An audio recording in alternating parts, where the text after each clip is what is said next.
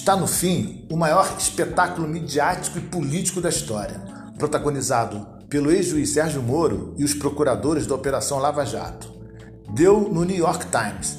A Lava Jato se vendia como a maior operação anticorrupção do mundo, porém se tornou o maior escândalo judicial da história, em ação que defende a devolução dos direitos políticos de Lula. Por quatro votos a um, a segunda turma do STF assegurou à defesa do ex-presidente acesso a mensagens apuradas pela Operação Spufine, que lhe digam respeito e as que tenham relação com investigações e ações penais contra ele movidas na 13ª Vara Federal de Curitiba ou em qualquer outra, ainda que estrangeira. Muita coisa ainda vai rolar. A Lava Jato fez parcerias influentes, Sérgio Moro ainda conta com apoio da mídia corrupta e ainda tem ação de Atibaia, aquela em que a juíza copiou e colou a ação do triplex.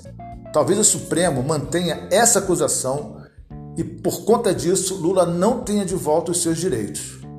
Eu não vou comentar essas questões de ordem.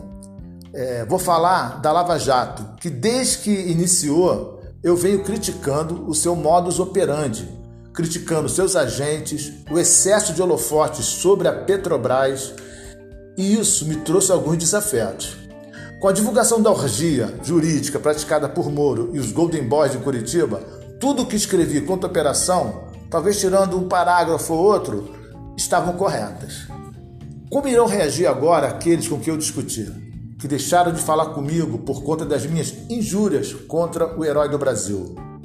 Certa vez ouvi de um colega que, no futuro, quando procurarem pela palavra coragem nos dicionários, vão encontrar o nome de Sérgio Moro. Cadê você, companheiro? Cadê aquela revista da Veja com a foto de Moro na capa, com os dizeres: Ele salvou o ano? E as outras milhares de capas com o juiz vestido de super-homem? Quando esse juiz começar a trabalhar, não vai ter mais corrupção no Brasil. Ouvi muito isso. Como fica sério o mecanismo, dirigido por José Padilha, que tratava das suspeitas de corrupção nas estatais, que se vendia com baseado em fatos reais?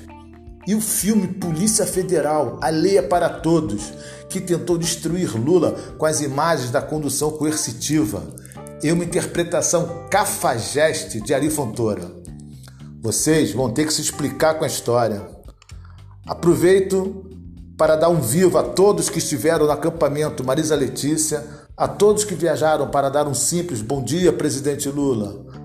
Eu é, guardo com carinho um cartão que recebi do Instituto Lula por ter enviado o meu livro de crônicas ao ex-presidente na superintendência da PF em Curitiba.